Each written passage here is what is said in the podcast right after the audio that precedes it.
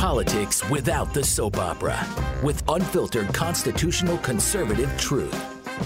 The Conservative Review with Daniel Horowitz.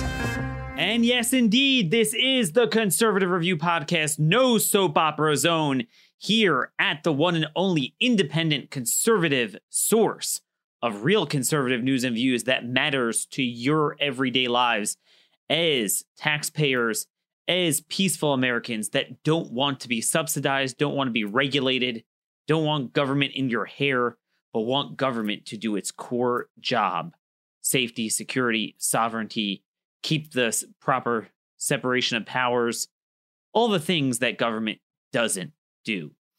Um, it is Thursday, January 16th, ahead of a very busy week that's going to be all about impeachment and not about anything important. So before everything gets lost in the news cycle, I want to continue on the non impeachment news that you won't hear elsewhere. So, yesterday we had a presentation. Um, it was a unique show in the sense that we delved deep into the refugee resettlement program. What matters more to your lives than the future orientation of your communities, your neighborhoods, your local schools? That's everything nothing intersects with that more, and as we explained in a negative way, than refugee resettlement in its broken form um, that it's practiced today. We had a lot of evidence we presented on how broken it is. Maybe some people would disagree with me. But the point is, this is an important debate to have.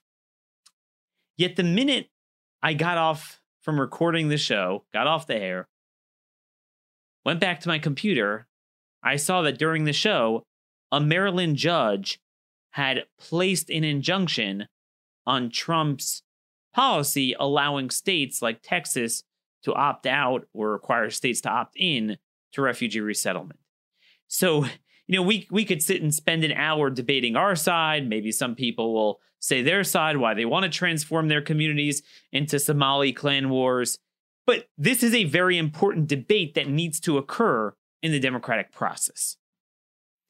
And yet, somehow, so many in this country and everyone in the political system is brainwashed to thinking that any judge at any time could grab any issue affecting the whole of the people, not like an individual civil or criminal case affecting a person, but take an abstract national policy how many refugees, what type, what type of immigration, what type of marriage, abortion policies, election law policies, and just flick his wrist. And that is the law of the land, irrespective of the statute, irrespective of history and tradition, irrespective of the Constitution, irrespective of the consequences, and even irrespective of prior Supreme Court precedent. If at that moment, at that time, a district judge flatulates, that's it. He put an injunction, an injunction as, as if it's like a presidential veto that that vitiates, that shreds a policy. That's what people are brainwashed about. And, you know, there's been a barrage of these rulings. Yesterday, Judge Sabraw is back, the Southern District of California, the same judge who spawned the entire border invasion beginning in 20 uh, summer of 2018 by basically creating a right to come here with a kid and not be separated or be prosecuted and not be sent back but be released together. He ordered the you know those that are in the MPP program that's the migration um, policy protocols the so-called return to Mexico policy where the administration finally turned the corner and started ending this said that they, they're entitled to more attorneys I didn't even go through the case yet. And remember, this is on something the Supreme Court just upheld. Again, not that a Supreme Court or any court could uphold anything as a, and and strike things down, but I'm just using their language. I know we talked about this Friday, but we really need to talk about this every week. Because as I said, nothing matters until this issue is settled. Our entire government is predicated on the premise that we have three coordinate, equal, independent branches of government, albeit with the judiciary being the weakest branch of government because it's unelected. meaning the judiciary only intersects with individuals at an individual level to grant relief or adjudicate a case or a controversy. But in terms of setting national policy, they were to have very little, if any, influence, much less veto power over it. Yet, that's what has happened. That's what everyone is accepting. And as we really noted very thoroughly on Friday, you could bean count all the judges Trump is appointing all you want. But if the other 70% are bad, and the left is able to go to anyone at any time and they could illegally adjudicate a case, even when statute strips them of jurisdiction to even hear the case, and they'll do it anyway. And, and and and the executive branch and the legislative branches continue to indulge that and give effect to it and not push back against it. Well, guess what? Nothing matters. Nothing we discuss matters. The elections don't matter. All these things the red states are doing, most of them are a bunch of leftists. But, you know, there's a few Republican oriented things that some of the red state legislatures and governors are doing. Every one of them. You know, just just last week, a court in Missouri said they can't enforce their uh, photo ID law. I'm talking about civilization killing issues that will not just affect our culture, our politics, our policy, our country, but will affect the ability of so called Republicans to even get elected. Once you agree that any court, anytime, any way, on any issue, at that moment is the final arbiter, there, there, we may as well just go home. There, there's nothing more to debate. This entire political thing, this industry of everyone fighting on cable news and talking about politics, is is irrelevant until we get to the bottom of this issue. So, I, what I want to focus on today is this. Supposedly, the legend goes, I don't know if it's true or not, but a woman asked Benjamin Franklin outside of Philadelphia, outside the convention, the Constitutional Convention, what sort of government is it that you have given us? And the good doctor reportedly replied, A republic if you can keep it. Okay? That's what he told them. I'm here to tell you what we have today is a dictatorship of judges if we allow it. And we don't have to allow it. We don't have to allow it. President Trump tweeted out earlier today um, now up to 187 federal judges and two great new Supreme Court justices. We are in a major record territory. Hope everyone is happy. I don't blame the president for taking credit for that and pushing that. But as we noted on Friday, politics is a art. It's not a math. It's not bean counting. And you could count all the judges you're appointing all you want, but the left is still winning because the left has adapted with this one-way ratchet forum shopping nationwide injunction even after we already won the first round in the in the in the courts in the Supreme Court. If they are going to agree to it, there's nothing we can do. If we allow it. What do I mean by we allowing it? I, I get asked the question, Daniel, a, a judge just put an injunction. What, what could we do? And it's like, if I came from Mars and didn't know better, I would think there's something called an injunction that you know, has like an electronic lever and it like puts handcuffs on the president or it it, it rips up a certain uh, statute or or ties the hands of the Justice Department or th- there, there's something about it. it. This is a silly question. It's the opposite. The question everyone should be asking is what can a judge do to stop the other branches? And the answer is nothing. And the founder said that. And that is not a bug in the system, it's a feature of the system. As I noted, even when the judiciary is exercising a valid expression of judicial power, a valid use of it, guess what? They don't have the power to enforce it. In other words, even when they absolutely have standing and the guy's absolutely right on the merits of the ruling, at the end of the day, they don't have a police force. They don't have the power of the purse. They have nothing. Let's talk about what a real case would be. A real case would be a real citizen that the executive branch, either of a state or of the federal government, maybe unilaterally, maybe buttressed by a legislative statute, is taking action against that citizen, doing a positive on his negative state of being. In other words, fining me, putting me in jail, taking away my life and liberty.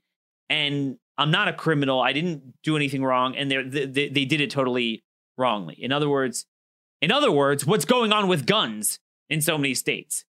The Constitution says shall not be infringed. They are not allowing me, they're criminalizing my exercising of an unambiguous right. I have the right to go to a court, and the court has a right. Not the court doesn't put an injunction, or I mean, it could, put an injunction, but an injunction doesn't have the uh, power of a veto. It doesn't veto the power. It just I'm able to say, look, I don't have to go to jail. A judge said I don't have to, so I'm going to go doing continue doing what I want to do. And the judge would be right in that case. It's an individualized case affecting me in the most foundational sense, taking away my liberty, throwing me in jail. He has the right to say, I am not going to give effect to that policy and I will not convict you. Now, even then, you rely on the executive branch to give effect to that because at the end of the day, they have the police force. If they want to, they could throw you in jail. But no, I mean, the idea is that you would listen to that court. But even then, they don't have, they technically don't have the power. But for a judge to start granting standing to nonprofit groups to sue an abstract policy they're offended by, and then mandate, put a positive on the negative action of an executive. You, Greg Abbott, must take in refugees in Texas you, Donald Trump, must give visas to these hypothetical people from Somalia. Well, that's executive power. That's not judicial power. There's no standing. Um, even if you were right on the merits that Trump overstepped his boundaries, which he didn't, you don't have the power to adjudicate that. That that's not. You don't have a veto power, and you certainly don't have a positive legislative power to say cough up visas, start resettling these people in Amar- Amarillo, Texas. I mean, you could say it the same way I could say it, but it's it's it's nothing. It doesn't get off the ground. This is what drives me nuts. So in this case, the judge said, who was this clown? It was a Clinton appointee, Peter J. Messitte from Maryland. Of course, they go to Maryland. He said refugee resettlement activity should go forward as it developed for almost 40 years before Trump's executive order. It's like me saying, Trump shall meet with me for brunch every Sunday morning. Trump shall pull soldiers out of Afghanistan because it's stupid what we're doing there. Y- you could say if you want, it, it, it doesn't land. A judge simply has no power over that. He could he could suggest it. He could run for office too and campaign and run ads saying he wants that. People forget. Hamilton discussed this. Where does judicial supremacy supremacism come from? So there was a fear already back from the founding. Robert Yates, and the one of the Anti-Federalists, in the pseudonym Brutus in the Anti-Federalist Papers, was concerned that basically the courts would wind up being what is happening today, not because that was the power given to them, but because he who lasts who laughs last laughs best. That's not his wording, but that's the way I'm kind of explaining it. In other words, in the process, the courts kind of come in at the end, intersecting with individuals. So he, they were concerned that they would grant standing to plaintiffs, and if if that would necessarily require a certain constitutional interpretation, and the courts would interpret it like somehow their constitutional interpretation would prevail because they're they're the ones that intersect with the with the people, with the, the actual application of the law. That was the concern. And ultimately, that's what's happening today. But what Hamilton said is this is not what we're doing. Everyone asked me about defying the courts. There's nothing to defy. They don't have power to begin with. From the get go, particularly when courts require positive action from the executive, they have no force. And Hamilton said in Federalist 78 it requires, quote, aid from the executive branch just to get on the map. What did, it, what did he say? Famous, famous quote. Famous quote. He said the judiciary would be the least dangerous branch. Why? Because the court, and by the way, he was talking about the Supreme Court, forget much less a lower court, has, quote, neither force nor will, but merely judgment, and must ultimately depend upon the aid of the executive arm for the efficacy of its judgments. So, not like, oh, an executive branch could push back and defy it. it it's more fundamental than that. What their ruling doesn't even register until and unless they give it effect. As 11th Circuit Judge William Pryor, he's, he's a sitting judge, he once said, he wrote an article in the Wall Street Journal years ago. Hamilton's point was that we must depend upon the persuasiveness of our written opinions to command the respect of our fellow citizens. In that way, we have the foremost responsibility of safeguarding our independence. Federalist 81, Hamilton continued along this line of thinking, and he called this fear, predilection from Robert Yates of judicial supremacism quote, a phantom. And the reason was because he said the Supreme Court's comparative weakness compared to the other branches in, quote, its total incapacity to support its usurpations by force. Most of the Federalist Papers, especially Madison, they're talking about concerns about how to check the legislature because they have most of the power. But they're like, dude, you're worried about the judiciary? Maybe they will or will not try to usurp, but if they do, they have no way of affecting it. I always tell people what happens if a judge just decides, I'm going to turn the lights on in a courthouse with no plaintiff. That's essentially what's happening now. There's straw men, fake plaintiffs. But let's just make it more vivid. No plaintiff. He sits there alone and he gavels down an injunction. And let's say he writes a piece of paper that has a bunch of court, a bunch of curse words and pornography written on the paper. And then at the end of it, he says, the president's thing is enjoined nationwide. Does that have any effect? Literally, the ACLU just yesterday sued in court to enjoin Trump's asylum agreement, his treaty with Guatemala to send El Salvadorans and Hondurans to Guatemala.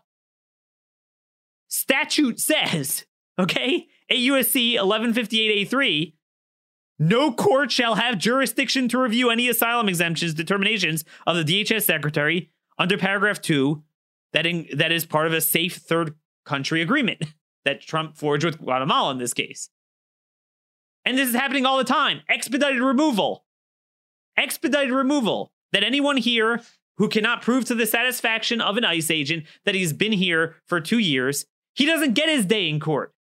He is removed immediately without any hearing in front of an executive branch administrative judge, much less an Article 3 federal judge. The Congressional Research Service explains this bill passed unanimously by the Senate in 1996 and signed by Bill Clinton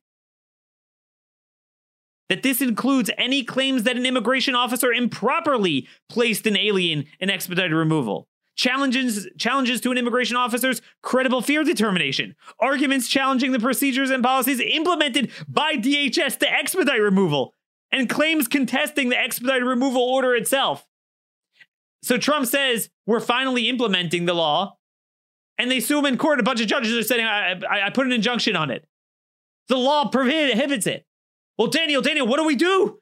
Do we defy it? what do you mean? The judge ju- just defied the law. Except the difference is we have the power to not give it effect. He has no power. At some point, you got to do that. Again, I said this before. I'm not. I'm not naive to the fact that we've um, acceded to judicial supremacism for a number of decades, and it's been etched in our political system. But only to a certain degree. There's got to be a point.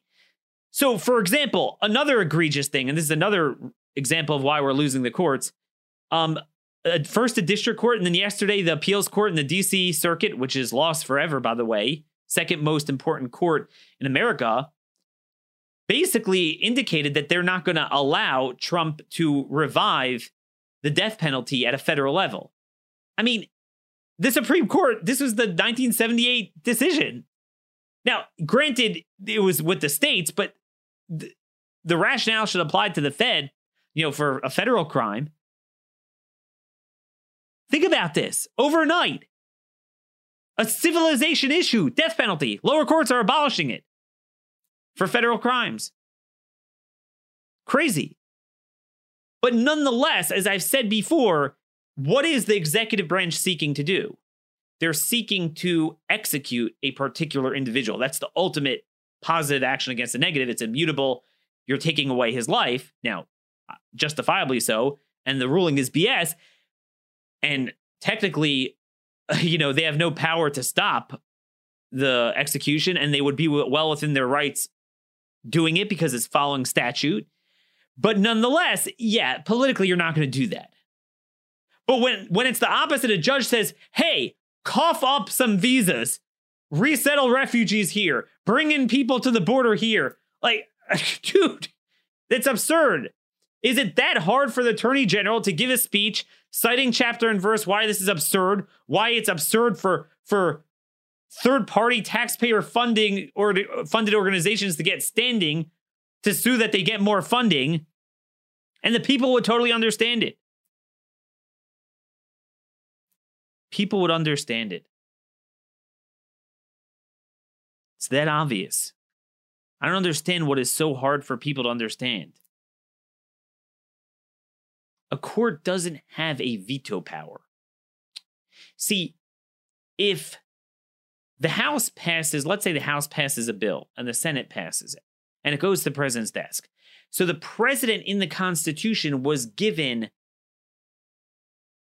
a, a, a lever that has legal effect. It, it, it, he could veto it, and, and the bill is gone. It's as if it never was around. It's, it's struck down, it's gone the president has that power. You know, whatever he says, he could do that. He could do that. Traditionally, the president has a veto statement that he issues explaining his rationale. He doesn't have to. But let's say the president had a veto statement, to follow my analogy, writing curse words and pornography, and then therefore I veto, and he signs the veto. Is it effective? Of course right? That's his power. Whereas with the my case of the judge, as William Pryor says, it's all based on the persuasiveness of your opinion. But if on the face of it, it's utter garbage and it's an utter usurpation, not just of the law and constitution, but even your own branch's Supreme Court's precedent, and there's no standing, then, like, yeah, I mean, it falls flat. Nothing happens. Because even when he's right, it doesn't have the effect of vetoing it. It's you gave a plaintiff, you know, you're able to carry a gun. You're able to have your property rights. You're able to not get harassed by the police. But you can't mandate a positive action. What, what, what sort of relief are you giving the refugee groups? You get to lobby the State Department to bring in however many Somalis you want and resettle them wherever. Well, uh, no, you don't have that power. You can't legislate. That's not a bug, that's a feature. That's a feature. The same way, the same way judicial review has its roots in the fact that even though judges are unelected and can't legislate or, or veto, but if an individual with valid standing before the court has a grievance that government is taking away a right, a judge has the responsibility not to give effect to that policy or even law when he believes it violates the Constitution. Now, mind you, he doesn't really have a way of implementing that, but at least in a written opinion, and I agree to that. The same way the president, the attorney general, Congress, state governments, they have the responsibility that if a federal judge orders something that's unconstitutional, they should not give it effect. And indeed, it can't go anywhere if they don't give it effect. And that's what Hamilton said, who believed in, in a robust judiciary. It's that obvious. Let me give you let me give you an example, a vivid example to explain this. I know it's a little bit of a dense issue, but just um just this week the Tennessee legislature passed a bill protecting Catholic adoption agencies or other religious adoption agencies that they don't have to take a child of no fault of his own and stick him with two mothers or two fathers you know without having having a choice now, you know what's going to happen. Within three minutes, they're going to go to a federal judge in Tennessee, which they'll find. Trump could count all the judges he's appointing all he wants, but they'll get one. And he'll say, no, the Constitution says there's a right for um, for individual citizens to force uh, kids to be shoved into their homes that aren't um, a mother and a father. It's there in the Constitution, right next to the clause that says there's an affirmative right to immigrate. You know it's going to happen. So, this is a perfect example. What are the courts seeking to do? Okay. I am going to ban adoption agencies. I'm going to, well, what does that mean? What sort of relief are you granting? So, typically it's going to be some sort of like ACLU organization. But let's say they have a plaintiff of Adam and Steve instead of Adam and Eve saying, oh, we're married and we want a kid and we want this agency to give us a kid. So what, what does the judge do? You're able to get a kid. I'm granting relief. Okay. But that would require the Tennessee governor to send out the state troopers and force this agency to do that. So the governor has a decision to make. Well, wait a minute. They are exercising their liberty. They have the right to do what they want. There is no such right. This is now emphatically protected on top of that by statute. I have to follow statute. So I'm just going to not send out the, I'm not going to enforce it. It's not even so much defying it. That that's if a, a judge says I'm vacating a sentence, I'm vacating an imprisonment, I'm vacating a, I'm staying a, an execution, and a state or the feds would go and execute the guy anyway. That would be defying a court. Now it might be justified. They might be right, but you could say that's defying. But it's the judges that are defying the law in the other branches.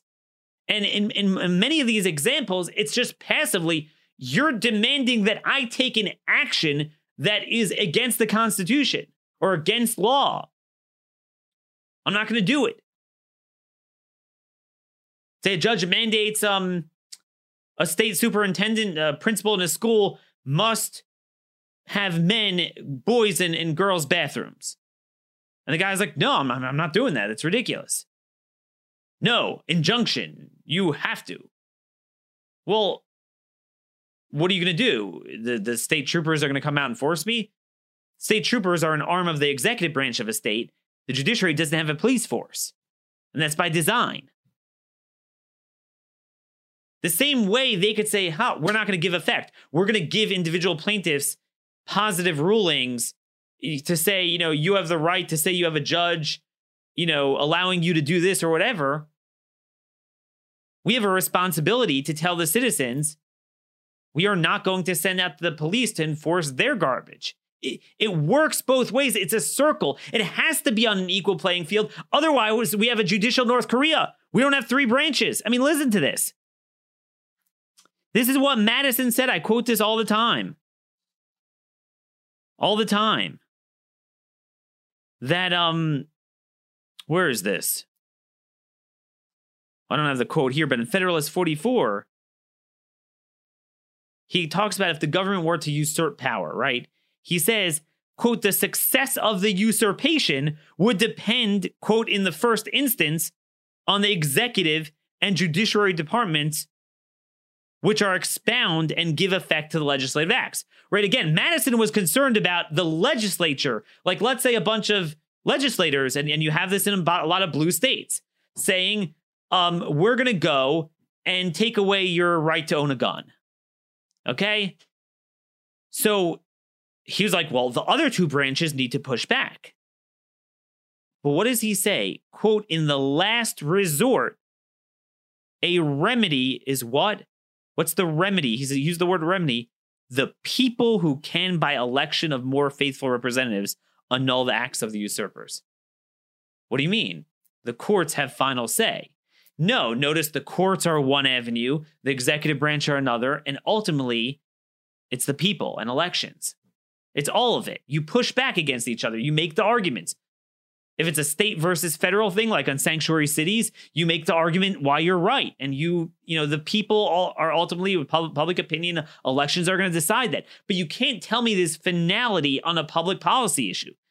There could be finality on an individual criminal case, but you can't have finality on on a, on a public policy because that, that and and coming exclusively from the unelected branch of government. That's tyranny. That's tyranny.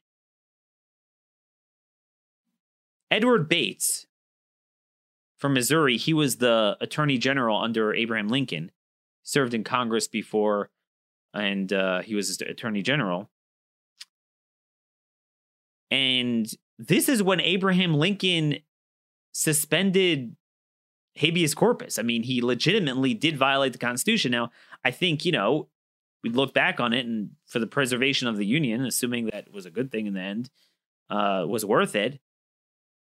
But he talked about this and he said, these departments are, are coordinate and co equal.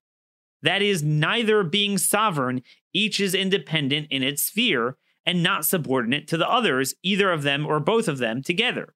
We have three of these coordinate departments. Now, if we allow one of the three to determine the extent of its own powers and also the extent of the powers of the other two, that one can control the whole government and has in fact achieved the sovereignty. And that's what he was talking about the courts under Samuel Chase. Originally, it was uh, Roger Taney with Dred Scott, but Samuel Chase with the habeas corpus cases. And when he talked about the founders, quote, adopted a plan of checks and balances, forming separate departments of government and giving to each department separate and limited powers. The founders had not accepted, quote, to quote, to create an arbiter, quote, to try to adjudge their conflicts and keep them within their respective bounds. They were left each independent and free to act out its own granted powers without any ordained legal superior possessing the power to revise and reverse the action. The three departments, mutually co equal and independent, would keep each other within the proper spheres by mutual antagonism. But instead, everyone was like, the federal courts, you are God. Well, that's tyranny. That's got to stop. It's got to stop. I don't know any other way to express this. At some point, you got to stop this. Otherwise, nothing's going to matter. And, and, and here's the deal it's a one way ratchet. The courts, it's, it's not like the courts are so powerful. It's the courts are powerful when they agree with left wing outcomes. Notice it's always the left wins if it's states versus the feds, okay? So if it's abortion, gay marriage, election law, affirmative action, all sorts, I mean, everything, states are garbage. States are nothing, right? The feds could come in and crush them. Suddenly, right, they're all into the states. Daniel, look, it, it's unrealistic to have the states fight the federal government. Look, I mean, there's nothing you can do. The states are going to have to give in. Look, Daniel, I mean, this is just how it is. Okay. Then it comes to immigration. And I have an article out today. New York, literally, New York is, is just completely engaging in neo Confederacy. They, they are barring state officials, f- f- police forces from working with the feds and saying that they are going to uh, strip them of their access to DMV records, local police, that is, unless they certify that they're defying federal law. They're going to work to tip off illegal aliens. DMV within 72 hours will send out notices that the feds are looking for them. This is the article the, today out with that 92 year old woman who was raped and murdered by an illegal alien held five weeks ago by police on assault and weapons violations. ICE put a detainer on, and then now they're claiming they didn't even get it. ICE nailed them on the lie and published the copy of it on, and the date, the the, the timestamp.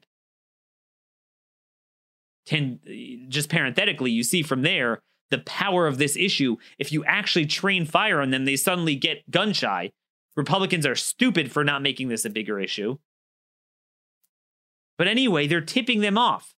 8 USC 1373.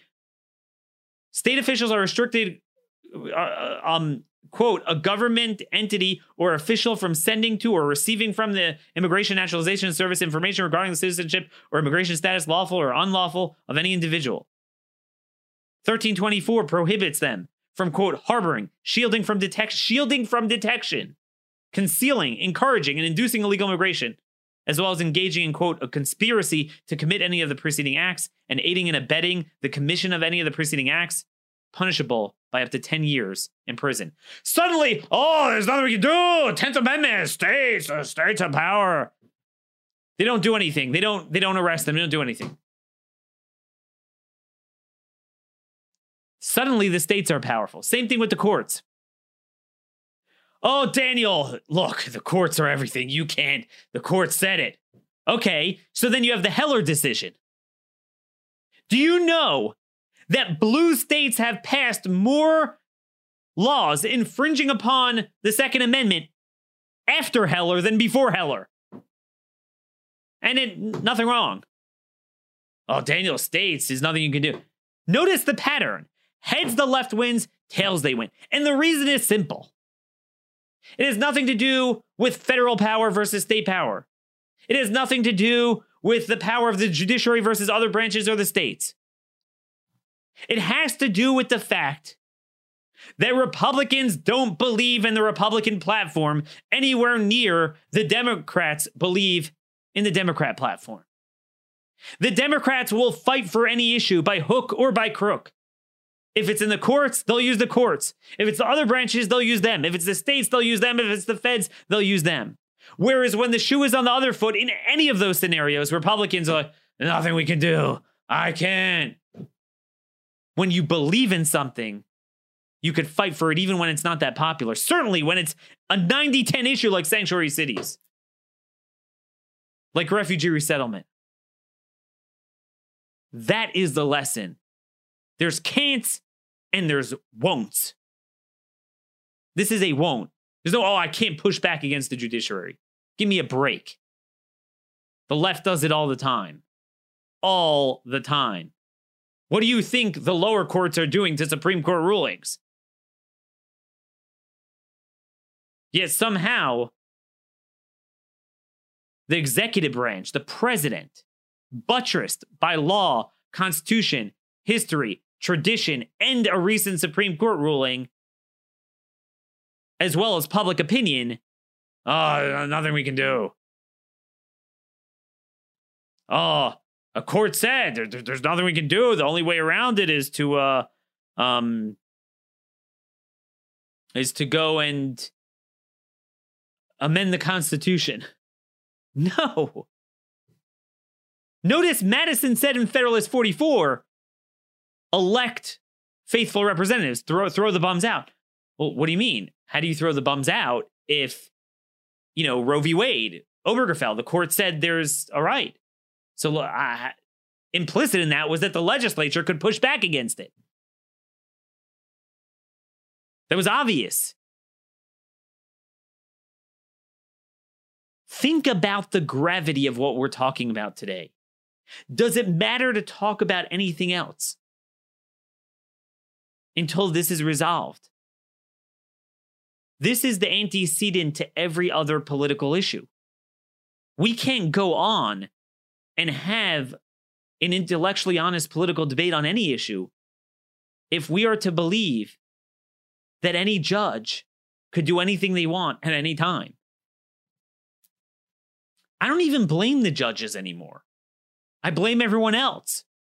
Like I say all the time, if a 300 pound professional boxer chooses to get beaten up by a 100 pound woman, well, she didn't beat you up. You gave aid to that, as Hamilton would say. You empowered that. You enforced that. You did it.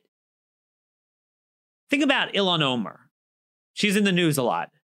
Alexandria Cortez. They have no power. One individual member of Congress, what are they going to do? They talk a lot. They can't get their stuff enacted. But every day, federal judges that believe in what they believe in, and there are many of them, remember, you know, as many as Trump are appointing, there are at least several hundred federal judges that are literally on par with Ilhan Omar in terms of their views. So I tell Ilhan Omar, you know what? Let's say, let's say a Democrat becomes president, and Democrats have control of the Senate, and they could appoint judges now and confirm them. And I tell Omar, you know what? What could you do as one member of Congress? Go and ask the new Democrat president to appoint you to be a federal judge in Minnesota. Becomes judge, puts on a black robe. And, and we tell her anything you do, everything you ever wanted to do in the legislature that you couldn't do, you could do now. Okay? You could send out the memo to the Council on American Islamic Relations in Minnesota to put a lawsuit in front of your court at any time on any issue and say that at least a hundred members of Hamas and Hezbollah must be given visas every year.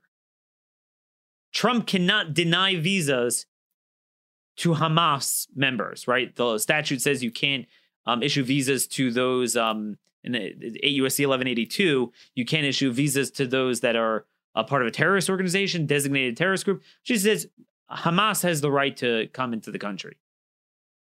I don't blame her for doing that. The fault is with us for saying, well, it's an injunction. There's nothing we can do. Uh, maybe appeal it. This is how stupid we've all become. Anyway, I didn't mean to talk about this the whole time, but that's what always happens. There's a lot more on the plate.